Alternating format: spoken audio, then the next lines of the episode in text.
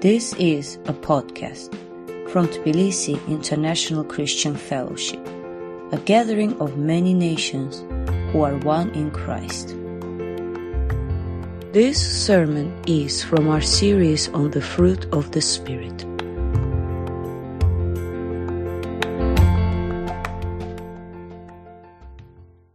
Please remain standing for the scripture reading, which is taken from Paul's letter to the Ephesians, chapter 4, verses 17 to 32. So I tell you this, and insist on it in the Lord, that you must no longer live as the Gentiles do, in the futility of their thinking. They are darkened in their understanding and separated from the life of God because of the ignorance that is in them due to the hardening of their hearts. Having lost all sensitivity, they have given themselves over to sensuality so as to indulge in every kind of impurity, and they are full of greed. That, however, is not the way of life you learned when you heard about Christ and were taught in Him in accordance with the truth that is in Jesus. You were taught with regard to your former way of life to put off your old self, which is being corrupted by its deceitful desires, to be made new in the attitude of your minds, and to put on the new self, created to be like God in true righteousness and holiness. Therefore, each of you must put off falsehood and speak truthfully to your neighbor, for we are all members of one body. In your anger, do not sin. Do not let the sun go down while you are still angry, and do not give the devil a foothold. Anyone who has been stealing must steal no longer, but must work, doing something useful with their own hands, that they may have something to share with those in need. Do not let any unwholesome talk come out of your mouths, but only what is helping for building others up according to their needs, that it may benefit those who listen. And do not grieve the Holy Spirit of God, with whom you were sealed for the day of redemption. Get rid of all bitterness, rage, and anger, brawling, and slander, along with every form of malice. Be kind and compassionate to one another, forgiving each other, just as in Christ God forgive you. This is the word of the Lord. God of signs and wonders, we come to your word again and again, seeking understanding and the new life that you offer us in Christ. And so we ask, Lord, that by the power of your Holy Spirit, you would illumine our hearts and minds so that we may believe this testimony and have the gift of eternal life. In the name of Jesus Christ, our teacher and our Savior, we pray. Amen. To be a Christian is to embark on a journey of personal transformation. Because the gospel is not just about forgiveness, it's not just about freedom from the punishment of sin, but God is actually at work changing who we are. And all of us who belong to Jesus this afternoon are being changed by the Spirit of God. And we are gradually becoming new people. Because though God welcomes us the way we are, and the only way into the kingdom is to acknowledge and to recognize that we are weak and we are sinful and we all have a lot of problems and a lot of issues. God is not waiting for us to be perfect before he opens his arms and embraces us as his children. God welcomes us as we are, but he doesn't leave us the way we are. And all of us who have put our faith in Jesus and begun to follow him are experiencing a renovation of the heart. And here in the season of Lent, it's a time for us, yes, to take stock and to examine our hearts and to confess honestly and truthfully before God where we've fallen short, where we may even have given up in despair. And it's a time to recommit ourselves to following Jesus. It's also a time for new hope as we look forward to Easter. We're in the middle of this series on the fruit of the Spirit, the very middle. There's nine fruits of the Spirit. We're on number five love, joy, peace, patience. And here we are, kindness, number five. And we'll go on to goodness and faithfulness and gentleness and self control. And my challenge going through these fruits, to be honest, is that they're all so interconnected together. We're talking about kindness today, but it's hard to think about kindness without reflecting on love and goodness and gentleness because all these qualities, all these fruits of the Spirit, they kind of bleed into each other. It's like the seamless garment of Christ. These are not nine abstract virtues kind of floating out in the air somewhere that we can pick and choose from like a buffet or like pizza toppings. They all come together. It's a package deal because what we're talking about with these nine fruits of the Spirit is a ninefold description of a single person, Jesus, who is the second and final Adam. He is God's model for a new humanity. And all of us are being changed by the Holy Spirit into the image of Jesus.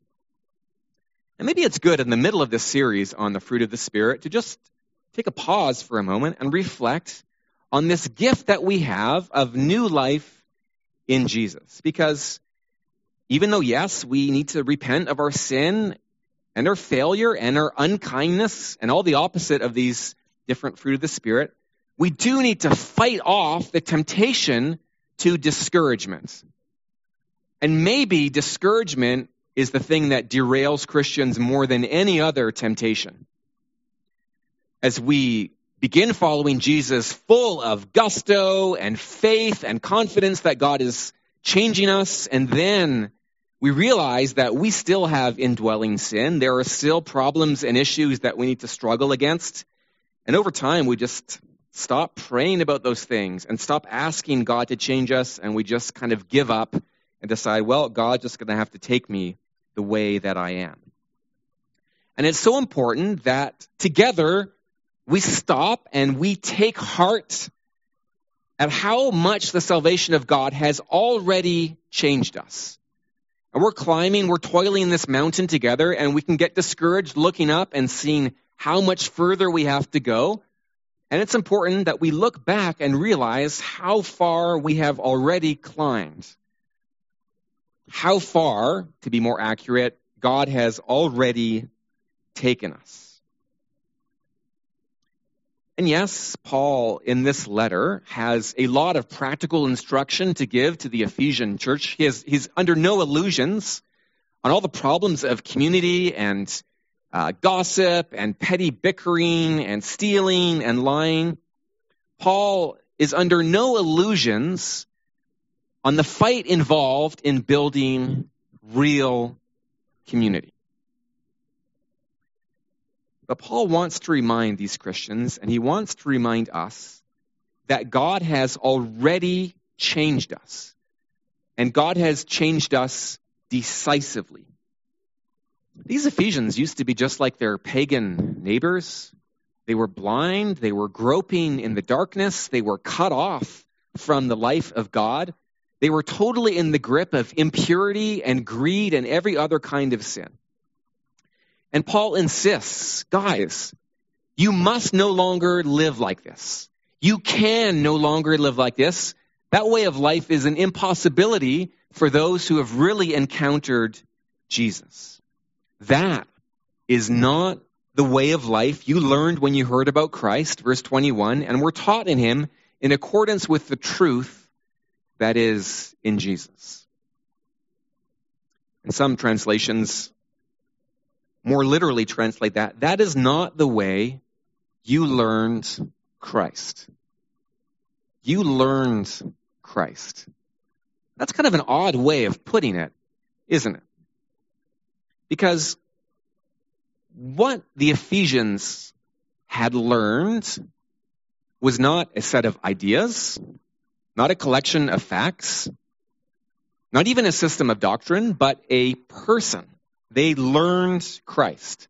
And learning Christ means we're all in this apprenticeship to Jesus. We're learning to mimic him. Clumsily at first, like little babies, as we watch him and try to mimic what it means to be like Jesus. And then over time, we begin to acquire fluency in being like Jesus. We're talking about Christian formation. And that means being shaped and being molded into the image of God's Son. The Christian life is about abiding in Jesus and Him abiding in us. We inhabit Him, He inhabits our lives, and we discover that Jesus' own Spirit is at work in us. In a mysterious way, He's reconstructing us from within. He's holding our hand as we painfully trace out the ABCs of Jesus. He's actually etching the likeness of Christ into our hearts and into our lives.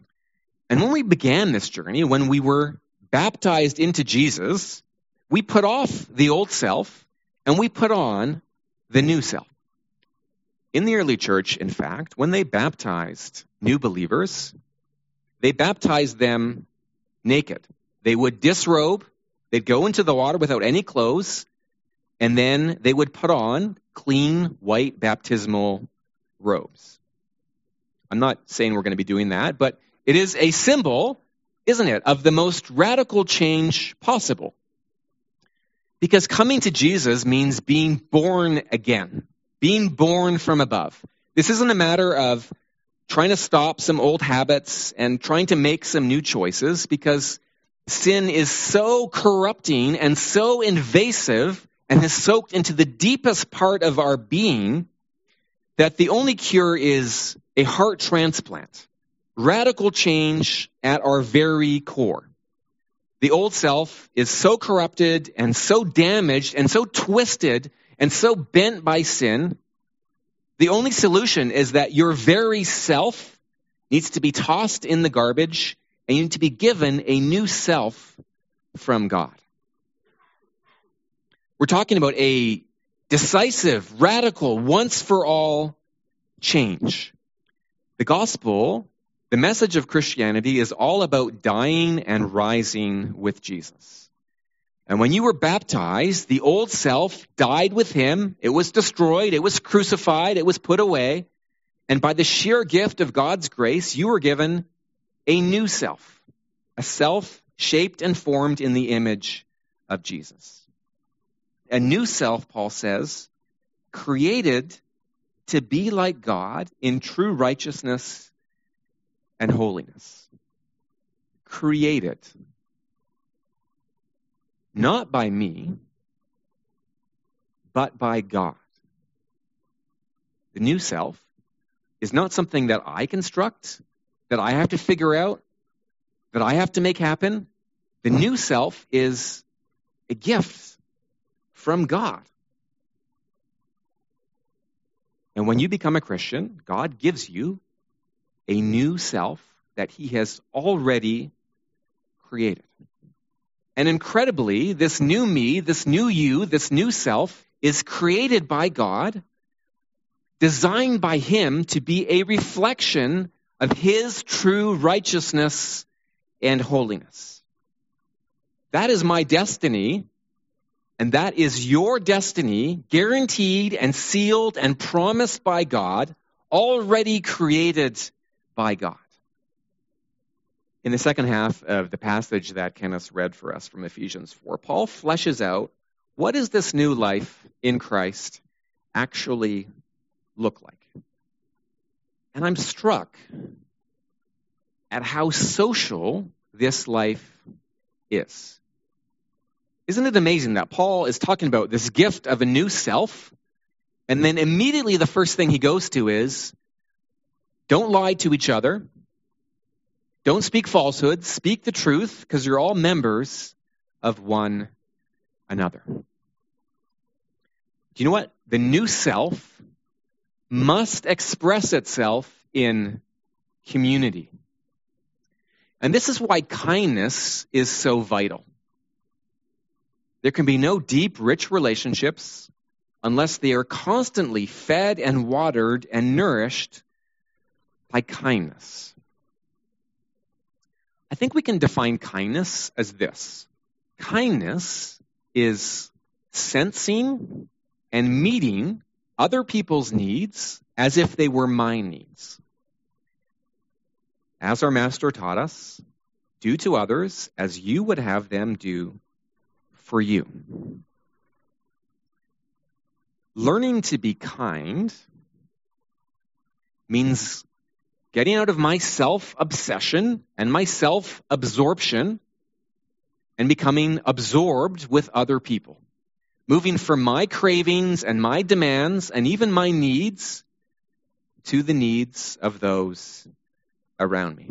And I think that's quite striking in this passage how at the very beginning, Paul describes the old life of the Ephesians, the life of the pagans, as essentially a life of unkindness, the very opposite of being sensitive and meeting the needs of others. Having lost all sensitivity, these pagans have just given themselves over to sensuality so as to indulge in every kind of impurity, and they are full of greed. In other words, using and abusing people and things. Instead of seeing other people as precious sons and daughters of God, as his image bearers, whom it is my privilege to love and recognize and honor and take care of, I can only see people as something that can be used for my own advantage, used and consumed and then discarded. But the new self given to us by God is other oriented and other directed. And we all come into the Christian life and we all come into the church with a basic selfish orientation, don't we? When we live that way, we're not just failing in our duty to love the family of God, we're actually cutting ourselves off from the blessing of living in relationship with others. When I was in Dubai, I had uh, coffee with a woman named Sherry. Sherry is um, an Egyptian woman from a Muslim background, and she came to Christ not knowing any other Christians. And for the first seven years of following Jesus, she was on her own. She was watching videos of sermons on YouTube and worship videos. And then finally, after seven years, she was able to connect herself with a body of believers. And she told me yesterday, with eyes shining, what a difference it made to her to actually be part of a family and to know other people who loved her and cared for her. Because it was not enough for her just to have a personal relationship with God. She was missing out on so much by not having a family of believers around her. And how foolish of us to deliberately cut ourselves off from that blessing that God wants to give us. This whole second section of the passage, from verses 25 to 32, is all about kindness.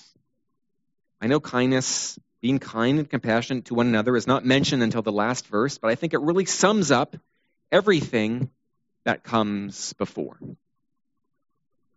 For example, kindness means we speak the truth to one another. Verse 25 Therefore, each of you must Put off falsehood and speak truthfully to your neighbor, for we are all members of one body. One of the primary expressions of kindness is living and speaking truth. And we wouldn't automatically think of that as an expression of kindness. But I think when we learn to stop pretending that we are someone else than we actually are. When we take off the masks we disguise ourselves with, we are giving each other the gift of our real self, even if that means confessing our sin to one another. And until we are willing to do that, we can never have community and we can never experience genuine kindness in relationships. You know, nothing breaks our common life more than deceit. And Paul's question is why on earth would we lie to one another? We're all members of one body.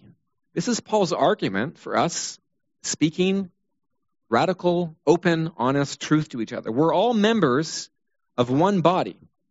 And the body can only survive by the mutual service and the mutual honesty of its members because we all depend on one another.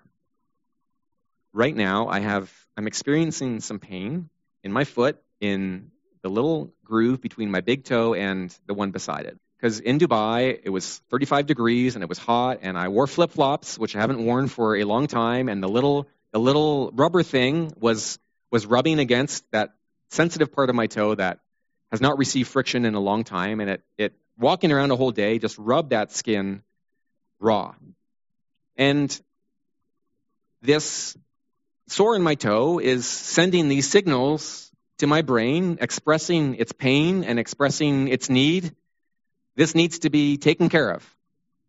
And there's a whole complex interaction of many parts of my body dealing with this pain.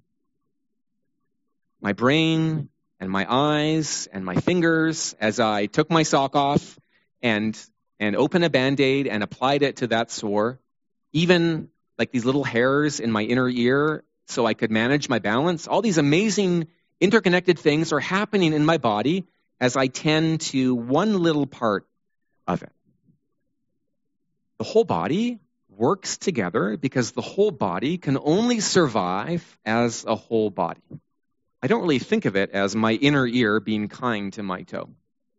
But that's actually what's happening, right? In my body, there's a sensitivity and different parts are working together to meet a need so that the whole body can thrive and be healthy. And of course, that is what God is calling us to as a body.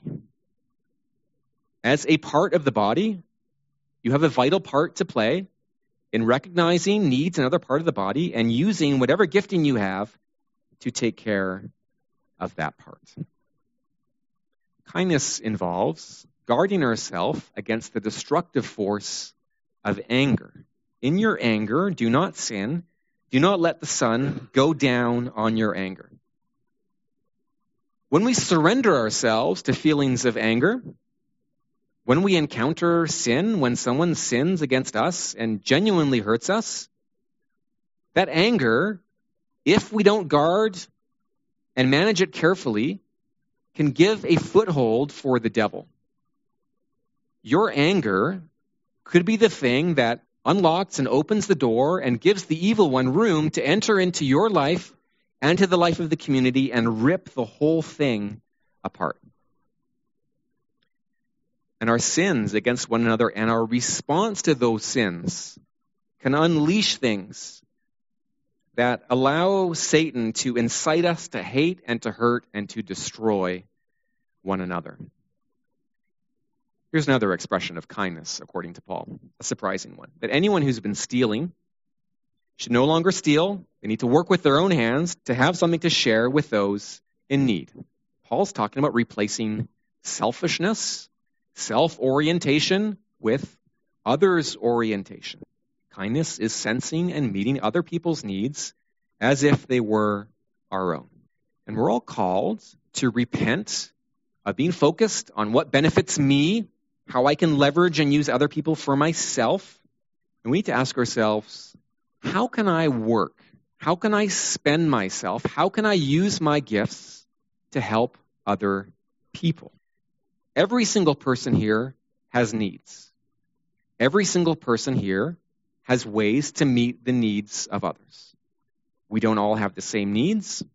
We don't all have the same gifts. And that is by God's design. Everyone here needs everyone else. There's a danger of only wanting to be in the helper role and refusing to be in the place of the person who needs help. Because in the helper role, I can feel like I am in a position of power and superiority. And the other person is in the very agreeable place of inferiority and need. And perhaps you've been withholding from your brothers and sisters the opportunities that they have to help you. And then, of course, we all have the ability to help others.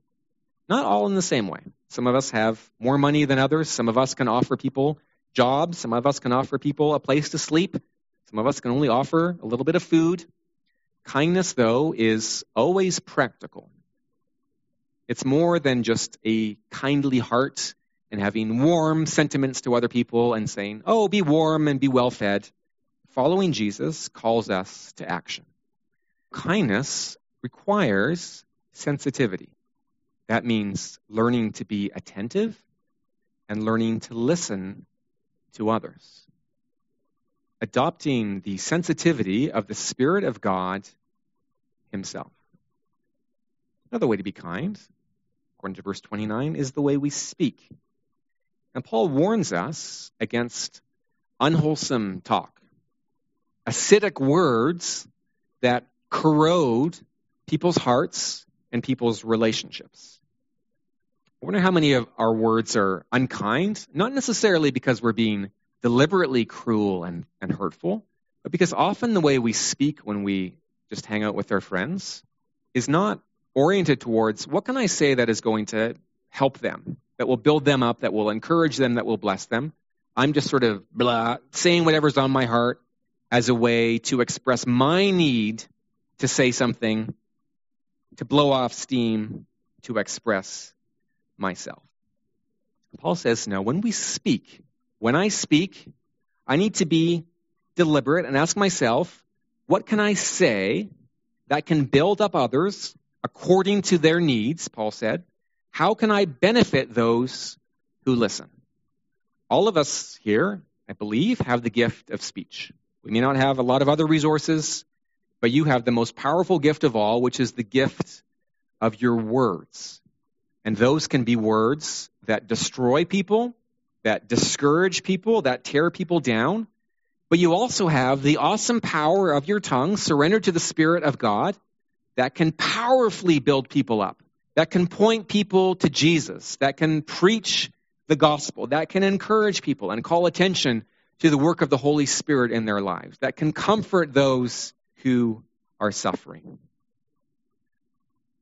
And then kindness involves dealing with a lot of negative things in our hearts and in our community.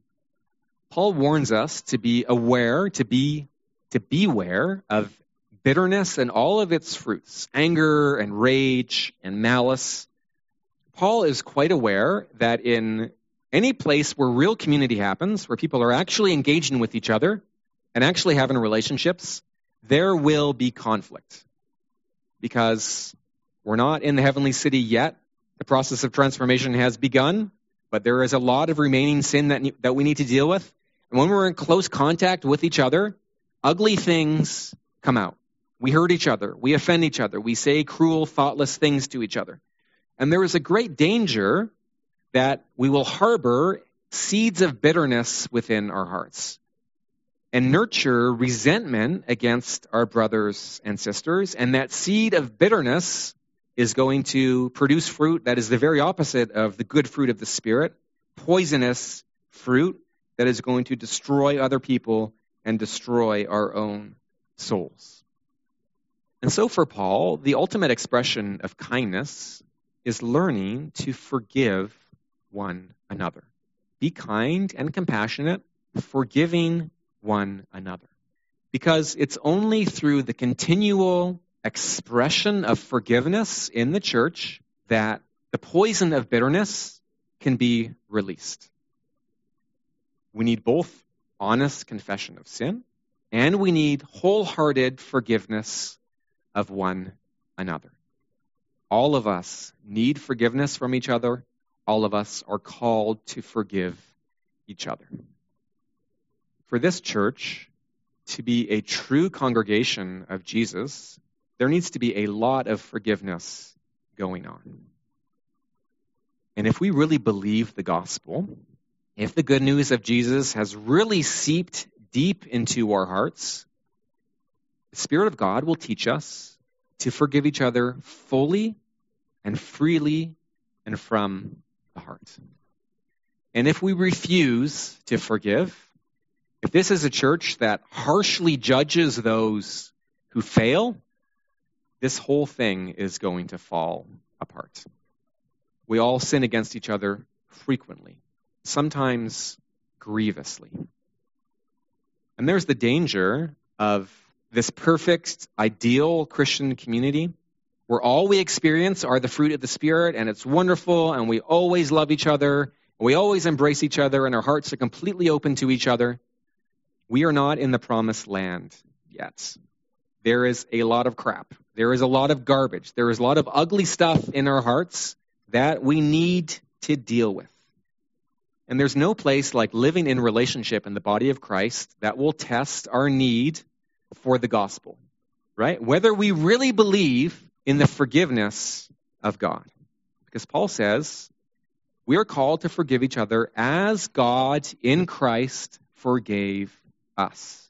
And if we refuse to forgive, if we refuse to give the ultimate gift of kindness, releasing each other from the debts that we have towards each other, we will find ourselves shut off from God's own forgiveness because we have chosen to cut ourselves off from that. Forgive one another as God and Christ forgave you.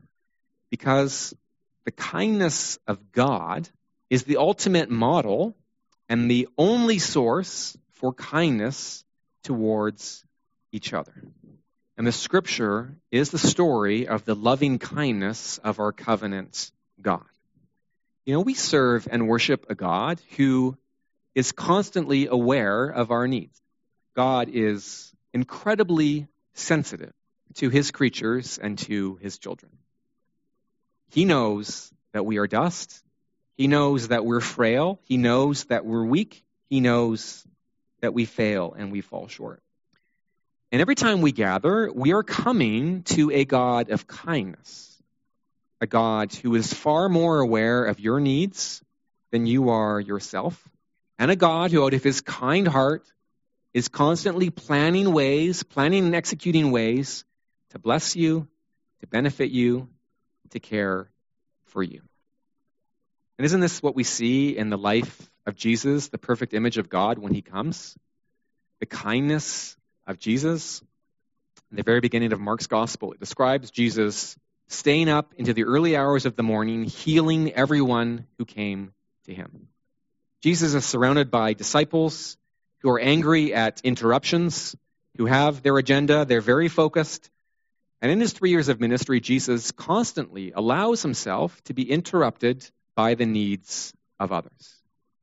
Even his own mission from God is not more important than caring for the humble needs of those who are crying out to him, because that is the mission of God for Jesus. And there's no one too poor, no one too humble, no one too annoying that Jesus will not stop when they cry out for him and heal their blindness and forgive their sins and raise their sons from the dead. You know, Titus describes the gospel as this when the kindness and love of God, our Savior, appeared. Jesus is the supreme manifestation of the kindness of God, and the cross is the highest demonstration of what God's kindness means how God recognizes how profoundly broken and profoundly sinful, how profoundly lost we are. And in God's kindness, He reaches out in our desperation to meet that need. Not with mere words or empty sentiments, but in costly action. And Jesus dies for our sins on the cross. We might ask ourselves if we've received such kindness from God, how can we possibly return God's kindness? You know, in the Bible, kindness is spoken of quite a bit, but no one is ever described as being kind to God. Be kind to God. We would never say that, of course, right? Because God, being God, has no needs of his own. There's no need for us to be sensitive to what God might want or desire or need because God is a God of abundance who is always overflowing and has no needs or requirements himself. But God does say, if you want to repay me for my kindness, if you want to reflect and honor me for what I've done for you, show my kindness to my creatures and especially to my children. None of us are self contained. We're all dependent on the kindness of God. And God's calling for all of us is to receive his kindness and then have the joy of partnering with God in his own kindness to the world and to each other. What we need to pray for is that the Holy Spirit would change our hearts and our minds. That this Spirit, with whom we've been sealed for the day of redemption, who is God's guarantee of our destiny, that we would not grieve him by hardening ourselves to the needs of those around us, but that God would make us very sensitive, very aware, very compassionate, and eager to help one another. So, shall we bow our heads and pray for the Lord to help us do that? Spirit of Jesus, we ask that you would come and fill our hearts again so that we might know, first of all, how much kindness we have experienced from our loving Heavenly Father. Lord, every breath we draw is a gift from you. You feed us, you clothe us, you care for us. Most of all, Lord, you forgive us and you deal with our deepest need through the gift of your Son. We pray, O oh Lord, that you would continue this work of transformation that you've begun so that we can truly love one another from the heart and express this fruit of kindness to each other. We pray, O oh Lord, that you would bind us closely together as the family of God. Help us to be sensitive to the needs of one another. Help us to ask for and receive help. Help us to be aware of the need for and to give help to one another. No, Lord, may this church be a place where you are glorified, where your kindness is expressed and experienced. In the name of Jesus, we pray. Amen. This podcast was from Tbilisi International Christian Fellowship. Learn more about us online at ticf-georgia.org. Thanks for listening.